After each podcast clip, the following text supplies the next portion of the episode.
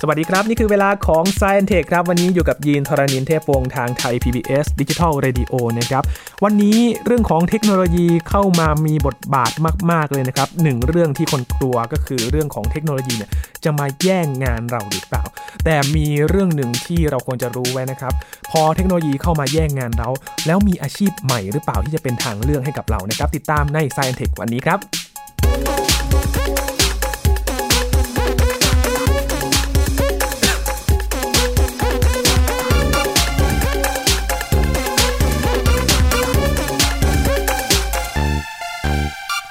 เป็นความกลัวกันอยู่ในช่วงนี้นะครับยุคที่เทคโนโลยีเข้ามามีบทบาทเข้ามาถึงทุกวงการเลยก็ว่าได้นะครับ แม้แก่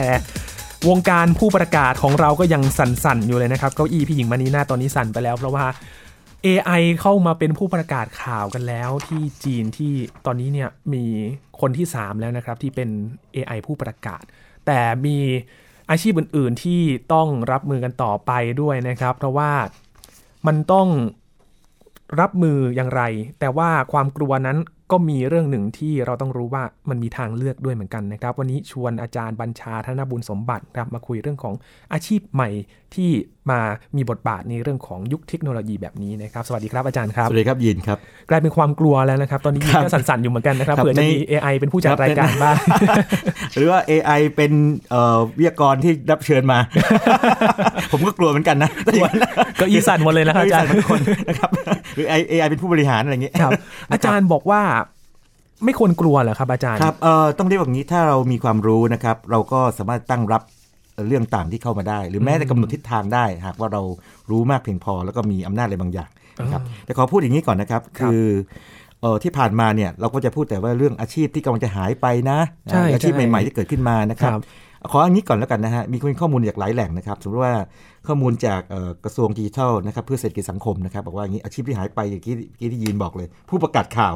นะครับเพราะว่าพวก AI นี่สามารถทำงาน 24 ชั่วโมงไม่เหนื่อยด้วยเนาะใช่แถมยังเหนื่อยครับนี่ยังยังมีภาษาท่าทางมีสีหน้าด้วยเนาะนะครับเก้าอี้ของผู้ประกาศข่าวสั่นคลอนหน่อยนะครับหรือว่าพนักงานขายแคชเชียร์ เออเนอะแบบคนผู้บริโภคสามารถที่จะไปสแกนนะครับแล้วจ่ายเงินแบบได้เลยนะฮะเดี๋ยวนี้ยินเห็นเรื่องของร้านค้าที่หยิบไปแล้วก็สแกนจ่ายเงินใช่เองใช่ถ้าเมืองจีนนี่ใช้อะไรใช้หน้าใช้ใบหน้าใช่ไหมฮะใช่ครับแกแล้วจำใบหน้าได้ไปตัดตัดยอดบัตรเครดิตเอเอเออยู่ๆอะไรก็ตามนี้ไหมแจ้งยอดมาแล้วใช่เงินใช่หายไปถูไหนกต้อไม่งรู้นะฮะครับใช่ใช่คนขับรถคนขับรถโอ้อีกหน่อยถ้าเกิดว่าพวกรถยนต์ที่เป็นหรือว่ารถบัสที่เป็นเรียกว่าขับอัตโนมัติ เกิดขึ้นมาปั๊บนี่คนขับรถนี่ก็อาจจะหนาวๆกันเนาะโอ้เพราะรถพวกนี้ใช่ครับปลอดภัยนะครับพวกนี้ปลอดภัยถ้าทำได้จริงครับๆนะครับแล้วก็คนที่อยู่ในสายการผลิตเมื่อคราวที่แล้วเราพูดถึงอุตสาหกรรม 4.0 นะอ่าใช่ครับเอาคุณเอาคุณยนต์จะเข้ามานะครับ มีคลาวด์มี Big Data ต่างๆนะครับ คนที่อยู่ในสายการผลิตเนี่ยคราวนี้คุณก็เรียกว่าอาจจะต้องไปทำงานอื่น ควบคุมตรงนั้นแทนอืมแต่แต่ว่าทำงานแบบนี้เนี่ยความรู้ก็ต้องมากขึ้นครับ แล้วก็พนักงานธนาคารนี่ชัดเจนมากเลยโอ้สังเกตว่าเอ่อมีสาขาธนาคารหลายแห่งเนี่ยปิดตัวไปเพราะเดี๋ยวนี้ครับอาจารย์เอาง่ายๆง่ายที่สุดเลย เราโอนเงินกันเมื่อก่อนนี้ต้องไปธนาคารยินไม่ต้องไปเดินตู้ ATM แล้วครับอาจารย์ใช่เดี๋ยวนี้หถืยิอบโทรศัพมือท์ถือขึ้นมาบอกเลขบัญชีมาสิเงินปลิวไปโดยไม่รู้ใช่ตัวไม่รู้ตัวแล้วบางทีถูกดูดไม่รู้ตัวแต่ว่าถูกโกงถูกไหมครับ นี่ก็เหล่านี้ก็จะเป็นเรียกว่าอาชีพ หรือว่าลักษณะของพฤติกรรมของคนที่เปลี่ยนไปครับนะครับยีนครับอืมเป็นเรื่องที่น่ากลัวมากๆเลยนะครับครับแต่ในอาในจารแง่ย์หนึ่บงอกว่าแต่ในวิกฤตก็มีโอกาส นะครับอ่าทีนี้เรื่องของอาชีพในอนาคตเนี่ยนะครับโอ้โหหลายเอ่อหลายค่ายก็จะบอกมาครับต้องมี Data Scientist นะครับคนที่วิเคราะห์พวกข้อมูลต่างๆบลาบลาบลาแต่ว่าจุดน่าสนใจคืออย่างนี้ยังไม่มีใครรับรองตรงนั้นแน่ ๆ เลยแท้ๆออกมา ปรากฏว่าเมื่อวันที่ 1 เมษายนที่ผ่านมานี้เองนะครับนะครับเมื่อเมื่อไม่นานนี้เอง จีนนะครับโอ้โหตอนนี้คงจะมาแรงมากนะครับ ได้ขึ้นทะเบียนรับรอง 13 อาชีพใหม่ เพื่อการขับเคลื่อนเศรษฐกิจของเขา รับรองเลยอ่านะรับรองาจาย์นะครับว่าเป็นอาชีพที่ใช้งานได้แล้ว 13 อย่างนี้โอ้โหน่าสนใจไหมครับตัวเลขลัคกี้นัมเบอร์ด้วยนะมีอะไรบ้างนะมาลองดูกันครับคนรุ่นใหม่หรือแม้แต่คนคนรุ่นปัจจุบันอย่าเรียกคนรุ่นใหม่นะครับตรงนี้ใครๆก็สามารถอาจจะเป็นอย่างนี้ได้ในบางส่วนนะครับเออยินอยากรู้ไหม่มีอะไรบ้างอยากรู้เหมือนกันครับสอาจารใจย์มากเลยเพื่อจะเปลี่ยนคอารับชีพทันนะเปลี่ยนอาชีพทันนะครับอ่าลองมาดูนะครับในในสี่สี่อย่างแรกเนี่ยนะครับจะออกเป็นแนวเรียกว่าคนที่ทำงานด้านเทคนิคนะครับคือต้องบอกก่อนว่า 13 อย่างเนี่ยเป็นอาชีพเกี่ยวเทคโนโลยีทั้งนั้นเลยอืมนะครับเป็นไอทีกันเลยสี่อย่างแรกเป็นอย่างนี้นะครับ เป็นพวกคล้ายๆกับคนทำงานด้านเทคนิคเทคนิชเชียนนะครับที่ทำงานด้าน AI โอ้ชัดเจนมากโอ้ปัญญาประดิษฐ์อันนี้ครับอันนี้ตอบตอบโจทย์เลยแน่นอนว่าเคยได้ยินกันแล้วนะครับทำงานอันที่สองคือทำงานด้าน IoT อ๋อ Internet Internet of of Things Things นะครับนะครับสิ่งต่างๆ มันพูดคุยกันได้ สื่อสารกันได้ผ่านอินเทอร์เน็ตครับนะครับอันที่ 3 ก็คือเป็นช่างเทคนิค หรือว่าเป็นคนทำด้านทำงานด้านเทคนิคเนี่ยเกี่ยวกับ Big Data อืมโอ้นี่ก็ชัดเจนมากนะครับนะมันมี AI IoT Big Data แล้วครับอันทีสี่ 4 คือเกี่ยวกับ Cloud Computing อืมนะครับ cloud นี่คร่าวๆ คือว่าอย่างนี้ เมื่อก่อนนี้สมมติว่าองค์กรแห่งหนึ่งเนี่ยอยากจะเก็บข้อมูลจัดการข้อมูลนะครับก็ต้องซื้อเซิร์ฟเวอร์คือเครื่องคอมพิวเตอร์ขึ้นมาโอ้มีซอฟต์แวร์ ทีนี้เกิดอะไรขึ้น เกิดสมมติว่าโอเคต่อให้ตัวฮาร์ดแวร์เนี่ยยังไม่ล้าสมัยซอฟต์แวร์ก็ยังดีอยู่ครับแต่ว่าปริมาณข้อมูลมันเกินล้นเกินเซิร์ฟเวอร์ก็ก็ต้ต้อองงซื้อซื้อเซิร์ฟเวอร์เซิร์ฟเวอร์ตัวใหม่เพิ่มมาอีกหรือว่าถ้าเกิดว่าวันหนึ่งเกิดซอฟต์แวร์ไม่มีไม่ทันสมัยครับก็ต้องอัปเกรดซอฟต์แวร์ใหม่ หรือวันหนึ่งเกิดไอตัวฮาร์ดแวร์เองไม่ทันสมัย ซื้อฮาร์ดแวร์ใหม่วุ่นวายไม่รู้จบครับนะฮะแล้วถ้าเกิดว่าธุรกิจขยายไปนะครับก็ต้องเพิ่มไม่รู้จบ แต่ว่าจะเกิดอะไรขึ้นเกิดธุรกิจ มีการแตกลายไปเป็น 2 ธุรกิจหรือหดตัวลงไปอ่าเซิร์ฟเวอร์ที่มีอยู่จะไปไปไหนเออก็ซื้อพื้นที่นะครับบน cloud ครับนะครับเราสามารถที่จะขยายขนาดได้ตามต้องการนะครับโดยที่มีคนคอยดูแลฮาร์ดแวร์ให้ เราไม่ต้องยุ่งกับฮาร์ดแวร์เลยครับเราซื้อพื้นที่เท่าที่จำเป็นต้องใช้จริงอืมๆนะครับนี่เป็นต้นครับสี่อย่างแรกนี่ก็จะเป็นแนวเรียกว่า IT ที่น่าน่าสนใจนะครับช่างเทคนิคนะครับครับทางเอ่อตัว ตัวชื่อเขาเนี่ยเขาใช้คำนี้อย่างอันแรกอะ AI Engineering Technicians อืมนะครับคือคนที่แบบมีความสามารถทางเทคนิคครับอาจจะเป็นวิศวกรหรือว่าเป็นช่างเทคนิคที่รู้ด้าน AI ครับแล้วก็อันที่ 2 IoT Engineering Technicians นะครับอันที่ 3 ก็ Big Data Engineering Technicians มันเหมือนเหมือนกันหมดเลยครับอันทีสี่ 4 ก็เดาไม่ยาก Cloud Computing Engineering Technicians นะครับนี่คือ 4 อันแรก ส่วนใหญ่จะไปดู แลด้านเทคนิคล้วนๆเป็นด้านลยเทคนิคเลยเกี่ยวกับเรื่องสำคัญ AI IoT Big Data Cloud Computing แล้วก็นะครับแต่สี่อย่างที่เราได้ยินกันเนี่ยครับอาจารย์ มันเป็นคำที่ เกิดขึ้นคุ้นเคยคุ้นหูมาก ๆ เลยในยุคนี้นะครัใช่อาคจารับรย์ใช่ครับ ซึ่งคงเป็นทิศทางที่หลีกเลี่ยงไม่พ้นแล้วจีนก็ประกาศตัวชัดเจนว่าเขาจะเป็นผู้นำครับแล้วก็แข่งกับอเมริกาอยู่โอ้เห็นไหมเห็นว่าภายในอีก5ปีนี้จะเอาชนะอเมริกาเรื่อง AI อะไรอย่างนี้เป็นต้นนั่นสิครับอันนี้ก็ลุ้นลุ้นลุ้นอยู่กันนะดีเหมือนกันครับอเมริกาจะได้หนาวหนาวๆสักทีจริงน่าจะหนาวแหละครับ ตอนนี้ก็สันๆอยู่เหมือนกันใช่ครับอาจารย์ครับนาฬิกาครับแล้วเอ่ออาชีพต่อต่อไปแล้วครับต่ออาจารย์ต่อไปก็จะมีอย่างนี้นะครับ ก็จะกระจกระจายนิดหนึ่งแต่ก็ยังอยู่ในแวดวงพวกไอทีหรือว่าเรื่องไฮเทคนั่นเลยครับอันที่ 5 นี่เป็นเรียกว่าอย่างนี้ เป็นผู้จัดการทางด้านเกี่ยวกับเอ่อระบบดิจิทัลนะครับขององค์กรนะครับคือสมมติว่าองค์กรองค์กรหนึ่งเนี่ยเมื่อก่อนนี้เราจะมีแค่เว็บไซต์เนาะครับอ่าไม่พอเลยนี้เนาะโอ้โหโอ้โห ต้องมีแพลตแพลตฟอร์มอื่นโซเชียลมีเดียโซเชียลมีเดียก็มีหลายตั้งหลายอีกโซเชียลมีเดียเหมือนกันครับนะบางทีอาจจะต้องจ่ายเงินผ่านระบบอะไรครับเพื่อให้เอ่อผู้ผู้บริโภคเนี่ย จ่ายเข้าเงิถึนงง่ายได้มากขึ้นๆเออจ่ายเงินง่าย คือเอาง่ายๆเลยนะฮะคนเราส่วนใหญ่ชอบความสะดวกสบาย สมมุติว่าจะสั่งซื้อของสักอย่างหนึ่งโอ้โหแต่ขั้นตอนเยอะเหลือเกิน ของอยากได้นะ ขั้นตอนเยอะเกินต้องต้องให้ข้อมูลนู้นข้อมูลนี้ต้องไปจ่ายเงินที่ธนาคารหรือทำเมื่อก่อนนี้นะโอ้วุ่นวายเดี๋ยวนี้บอกเลขมานิดเดียวคีย์เลขต้องการตัวนี้ปั๊บเนี่ยปั๊บสองวันเคอรี่มาส่งละโอ้โหอันนี้เป็นต้นใช่ไหมฮะบัตรเครดิตผมนี่หักเรื่อยๆเลยนะครับเรื่อยๆใช่ไหมครับ คือ ต้องยอมรับว่าแม้แม้ว่ามันจะช่วยให้เรียกว่าอย่างนี้เออสะแน่นอนว่าแบบอาจจะมีความไฮเทคแล้วก็การใช้จ่ายมากขึ้นสะดวกมากขึ้นสะดวกมากขึ้นในแง่ของการเออเรียกว่าเศรษฐกิจเนี่ยมันดีกระตุ้นครับเศรษฐกิจนะครับแต่ว่าผู้บริโภคก็ต้องระวังตัวนิดหนึ่งใช้จ่ายมากขึ้นครับอันนี้ก็ต้องเรียกว่ามีคนที่เป็นคนดูภาพรวมขององค์กร จัดการเรื่องอืมดิจิทัลแพลตฟอร์มขององค์กรครับนะครับเพื่อให้มีประสิทธิภาพมากขึ้นอืมนะครับเป็นเรื่องการจัดการเลยนะครับโอ้โหแต่จริงๆนี่ อาชีพนี้ก็เป็นบทบาทสำคัญมากๆในยุคนี้นะครับ ถึงแม้ว่าไทยอาจจะยังไม่รับรองเหมือนจีน แต่ว่าตอนนี้เนี่ยแต่ละหน่วยงานเนี่ยก็มีฝ่ายนี้มาดูแล ใช่ใช่ครับ แล้วก็ครับเท่าที่ผมทราบมาคือใช่ว่าพอตั้งฝ่ายหรือตั้งคนขึ้นมาเนี่ยจะสามารถที่จะเรียกว่าเท่าทันทุกอย่างนะครับครับเพราะว่าถึงที่สุดแล้วเนี่ยตัวเทคโนโลยีอาจจะซื้อมาได้ นะครับคุณซื้อ cloud พื้นที่บน cloud ได้คุณมีเงินมี IoT ต่างๆเนี่ยครับแต่ในที่สุดก็ต้องมีกลยุทธ์ต่างๆมีการจัดการแล้วก็ต้องรู้จักคู่แข่ง แล้วเดี๋ยวนี้โลกเปลี่ยนเร็วมากครับนะครับเทคนิคการตลาดต่างๆ นี่เปลี่ยนแบบอืมเอ่อเร็วมากแล้วก็พฤติกรรมผู้บริโภคนี่เปลี่ยนเปลี่ยนอย่างไม่น่าเชื่อนะครับใช่เปลี่ยนไม่ครัน่าบเชื่อนี่ที่เราเห็นเอ่อเรียกว่าองค์กรหลายองค์กรหายไป หรือว่าผุดสตาร์ทอัพใหม่ๆเกิดขึ้นมาเนี่ยนะฮะก็เป็นเป็นเพราะพฤติกรรมผู้บริโภคเปลี่ยนนะครับด้วยเทคโนโลยีนี่เอง คือบางทีนี่กลายเป็นว่าไม่ใช่แบบทีละเดือนทีละเดือนนะครับอาจารย์ เป็นวันต่อวันเลยก็เปลี่ยว่านได้ได้นะคเป็รับนอาจาเป็รนย์ไปได้เลยนะครับตามกระแสวงการสื่อก็ต้องปรับเลยก็ปรับว่าได้ตัวเยอะเหมือนกันใช่ไหมครับ ใช่ครับตอนนี้ แล้วก็มีอันที่ 6 นะครับ เออ อันนี้อันนี้น่าสนใจแต่ว่าคงคงจะแบบไม่ไม่ไม่ถึงกับแปลกใจมากนะ เป็นผู้เชี่ยวชาญการออกแบบพวกโมเดล หรือว่าโครงสร้างสามมิติอืมคือสมมติว่าจะสร้างผลิตภัณฑ์สักชิ้นหนึ่งบ้านครับสักหลังหนึ่งสะพานสักแห่งหนึ่งหรืออะไรก็ตามเนี่ยเป็นมีรูปร่างเนี่ยก็ต้องเรียกว่า มีคนที่เขียนแบบขึ้นมาบนคอมพิวเตอร์เป็น 3D โอ้นะครับเออแล้วจับมันหมุนจับมันอะไรอย่างนี้คได้รับนะครับ ความต้องการมีมากขึ้นแน่ๆเอาง่ายๆเลยนะครับ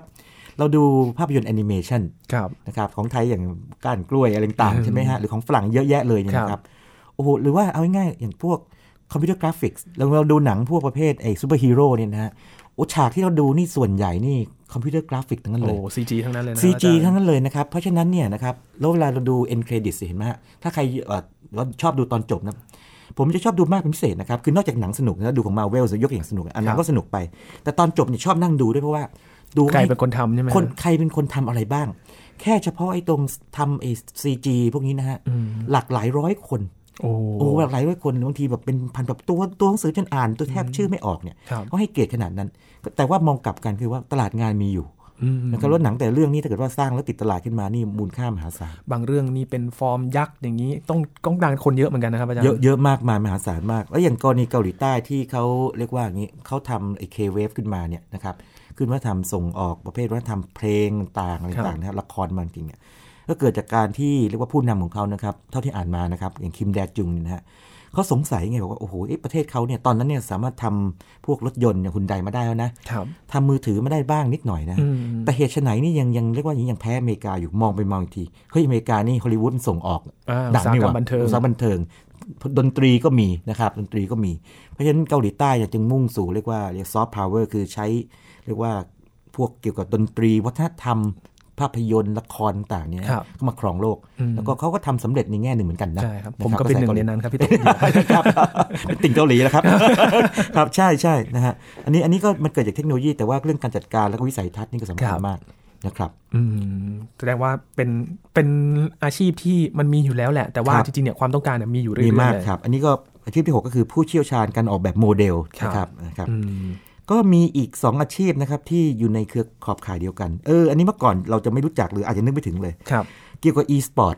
คือการแข่งวิดีโอเกมนะฮะโอ้เมื่อก่อนนี้เราเรามองคนเล่นเกมเป็นไร โอเค ถ้ามองก็คือเล่นสนุกสนุกเออแต่ถ้าเกิดว่าเห็นเด็กเล่นมากอะเด็กอะติดเด็กเกมติดเกม เด็กติดเกมใช่มาเยอะจริงนี้ใช่ แต่ว่าติดมากๆ ถ้าเกิดว่าเก่งมากๆนี่ เดี๋ยวนี้นี่ไปแข่งนี่ได้ตังค์ได้นะฮะตังค์ด้วยนะ ได้เออตังนั่ค์นสิครับได้อาจาชื่รอย์ได้ตังค์แล้วไม่ใช่ระดับเป็น local คือแบบแค่แค่แบบเฉพาะประเทศไทยนะครับนี่ go in ระดับโลกเลยนะอินเตอร์นะครับ แล้วก็ตัวเองอาจจะไม่ต้องไปก็ได้แข่งทางผ่านอินเทอร์เน็ตนี้นะครับนะครับเป็น e-sport ซึ่งทางจีนเนี่ยนะครับเขารับรองมา 2 อาชีพนะครับอืมจีนครับมีอะไรอาชีพหนึงก็คือบ้างครับผู้ประกอบการกับคนเขียน content คนเขียนเกมอ่าคนเขียนเขียนเขียน content ขึ้นมา หรือว่าคนคนที่จัดให้แข่ง จัดการแข่งขันครับนะครับเรียกผู้ประกอบการนะครับกับอีกอาชีพหนึ่งคืออาชีพนักกีฬา e-sport อืมคือคนเล่นน่ะพูดครัง่ายๆครับคืออันนึงคือคนสร้าง หรือคนจัดอีเวนต์อีกหนึ่งคือคนเล่นครับนะครับคือนักกีฬา อันนี้จีนรับรองแล้วว่าเป็นอาชีพใหม่โอ้นะครับอาชีพณปัจจุบันเป็นอาชีพไปแล้วเรียบร้อยตั้งแต่ควัรันบที่หนึ่งเมษายนนะครับ เออนี่น่าสนใจน่าสนมากใจมากๆเลยออว่าเอ้ยใครอยากจะอีกหน่อยแบบโตขึ้นหนูอยากเป็นอะไรเมื่อก่อนนี้อยากเล่นเกมอยากอยากอยากเมื่อก่อนอาจจะอยากเป็นครูออยากกเป็เป็นนครูทหารอยากเป็นหมอตำรวจเป็นหมอใช่ไหมเป็นครับหมอเป็นอะไรอย่างนี้เป็นนักบินเดี๋ยวนี้อยากเป็นนักกีฬา e-sport ครับนะครับอยากเล่นเกมอยากเล่นเกม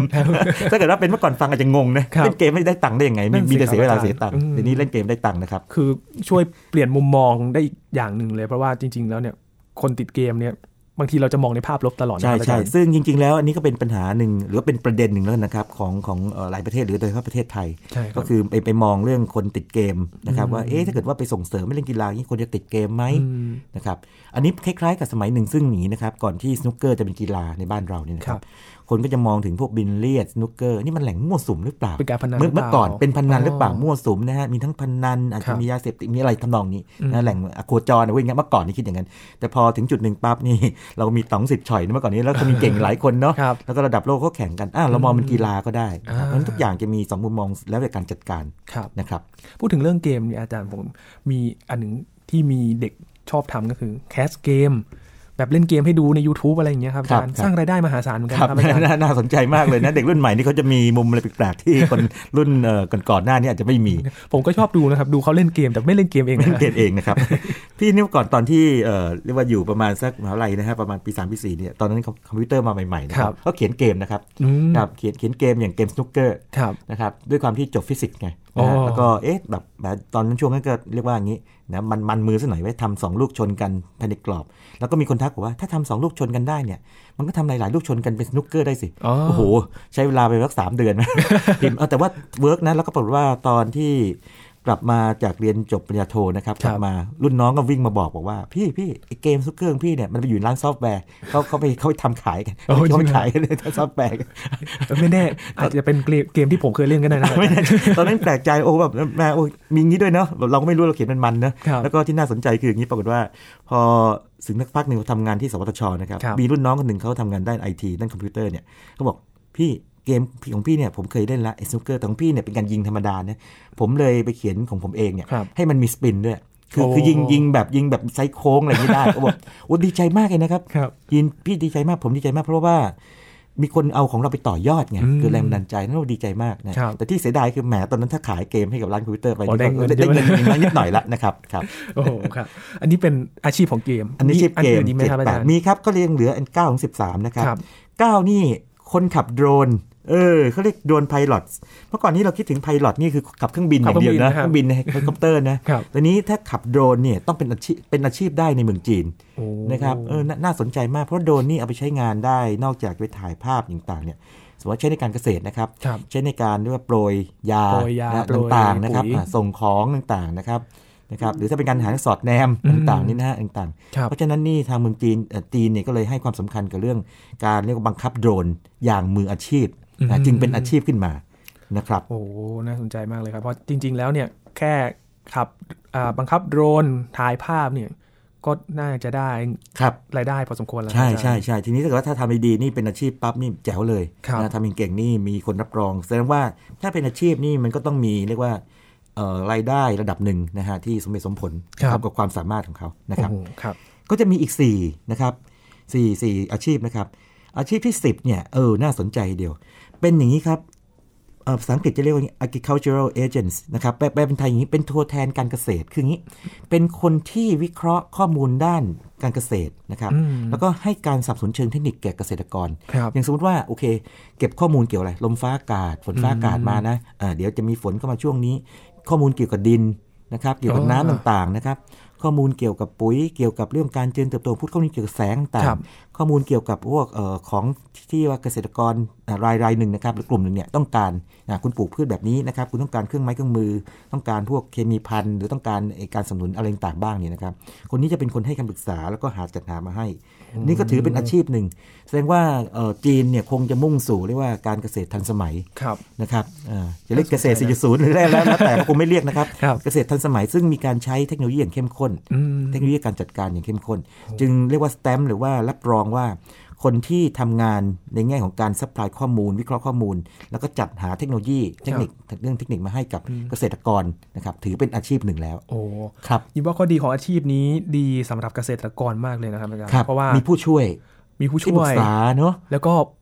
สามารถคาดการณ์ผลผลิตได้ด้วย ใช่ใช่ให้คำแนะนำเกิดมีโรคมาเอ่อโรคโรคแมลงครัต่างบๆเนี่ยอะสามารถจัดการได้อะรู้ล่วงหน้าต่างๆได้อืมนะครับก็เกษตรกรก็เรียกว่าอย่างนี้ไม่โดดไม่โดดโดดเดี่ยว มีมีมืออาชีพมีคนอยมาช่ดูวยให้ใช่แล้วก็เป็นอาชีพด้วยนี่ที่มากดินเลยที่ที่มีอยู่เนี่ย ดินอาจจะไม่เหมาะกับการยังยังไม่เหมาะกับการปลูกข้าวไม่เหมาะกับการครับหาปลูกอย่างอื่นให้เขามาให้ช่วยคำคำนวณแนะได้นำด้วได้ยนะฮะหรือว่าในในหนึ่งปีควรจะ ปลูกอะไรหรือเลี้ยงอะไรอย่างนี้ครับอย่างนี้เป็นต้นโอ้น่าสนใจมากๆเลยซึ่งครับซึ่งอาจารย์ดีเหมือนกันนะครับมีถ้าเกิดว่าเป็นมีคนที่มีความรู้จริง ๆ เกี่ยวกับพวกนี้เนี่ยคำแนะนำย่อมมีประโยชน์แล้วก็ทำไปใช้เนี่ยนะครับช่วยลดต้นทุนครับหาตลาดให้อะไรเงี้ยเป็นต้นโอ้ทีนี้แบบแจ๋วเลยซึ่งซึ่งเป็นปัญหาใหญ่ของเรียกว่าเกษตรกรหรือว่าคนที่ใช่ทำครังานบด้านการเกษตรของบ้านเราเลยอืมทำได้ได้ทำได้นี่ทำได้แน่ๆแต่ขายที่ไหนเนี่ยตัวสำคัญอีกเหมือนกัโอ้ใช่ครับนะอาจารย์ครับ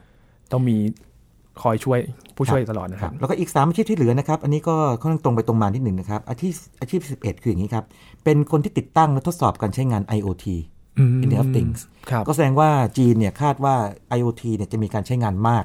ดังนั้นเนี่ยคนที่ไปติดตั้งระบบ แล้วก็ทดสอบระบบในเบื้องต้นเนี่ยนะครับเรื่อง IoT installation commissioners เนี่ยนะครับจะต้องเป็นอาชีพที่เรียกว่ามีมาตรฐานพูดง่ายๆคือมีมาตรฐานครับถึงจะทำแล้วมันมันมันได้ผล นะครับนั่นอาชีพอาชีพ11 นะครับอืมส่วน 12 กับ 13 2อันสุดท้ายนี่นะครับเกี่ยวกับหุ่นยนต์ครับครับยินครับ 12 เนี่ยคือเป็นผู้ประกอบการด้านหุ่นยนต์หุ่นยนต์อุตสาหกรรมนะครับ คือไม่ว่าจะคนสร้างคนขายคนอะไรต่างๆเนี่ยเป็นอย่างนี้อืมส่วน 13 นี่คือเป็นพวก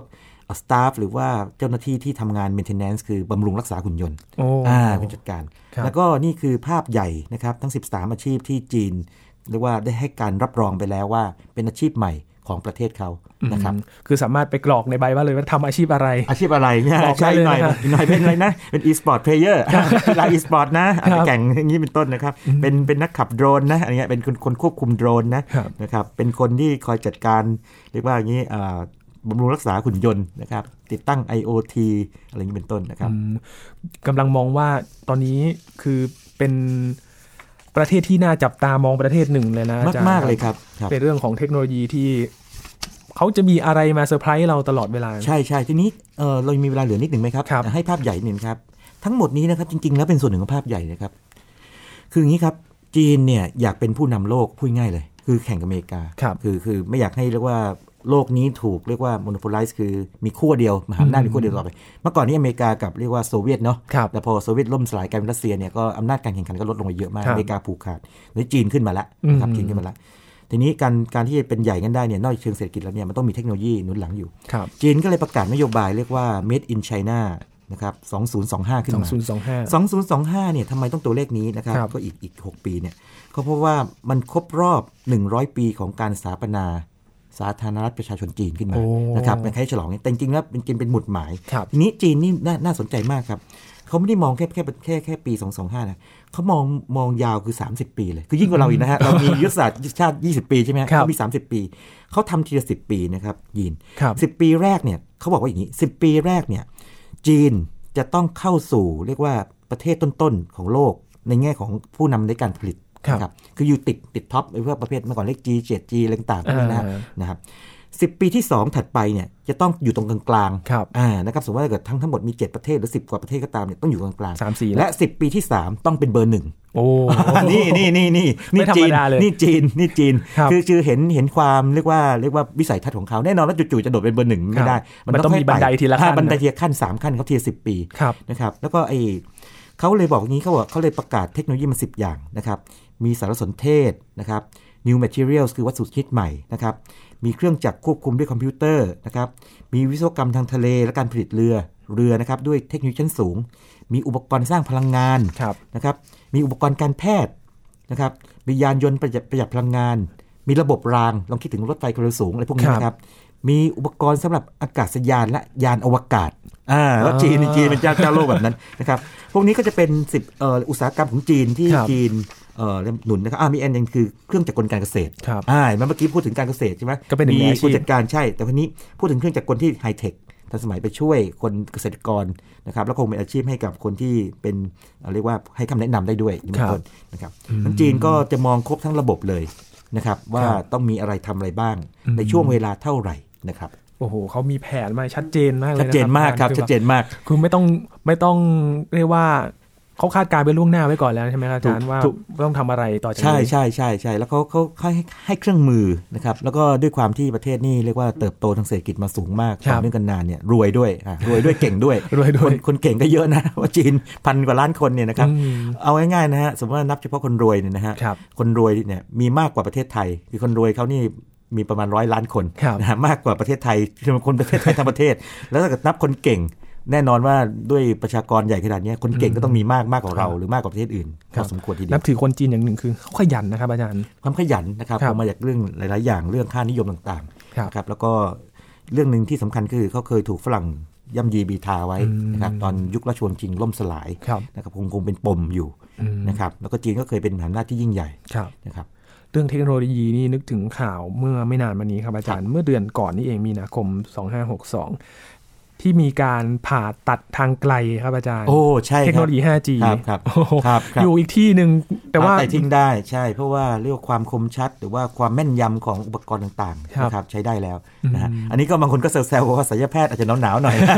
คือคือว่าโอเคศัลยแพทย์ทำงานอยู่แต่ว่าวันหนึ่งเกิด AI เกิดฉลาดขึ้นมานะครับรู้นู่นรู้นี่นะคุณหมอหมอบางหมอบางสาขานี่อาจอาจจะต้องเรียกว่าพัฒนาตัวเองขึ้นไปอีกหนึ่งครับขั้นนะครับโอ้โหเพื่อเพื่อใช้งานเขานะครับครับไม่ถูกแทนที่ด้วยครับแต่ละอาชีพนี้เก้าอี้สั่นเหมือนกันหมดเลยนะครับอาจารย์ครับ ถ้าเราไม่ตื่นตัวนะครับใช่อาครับจารย์ที่ครับจะต้องปรับตัว แล้วก็นำเทคโนโลยีเนี่ยมาเราต้องเรียนรู้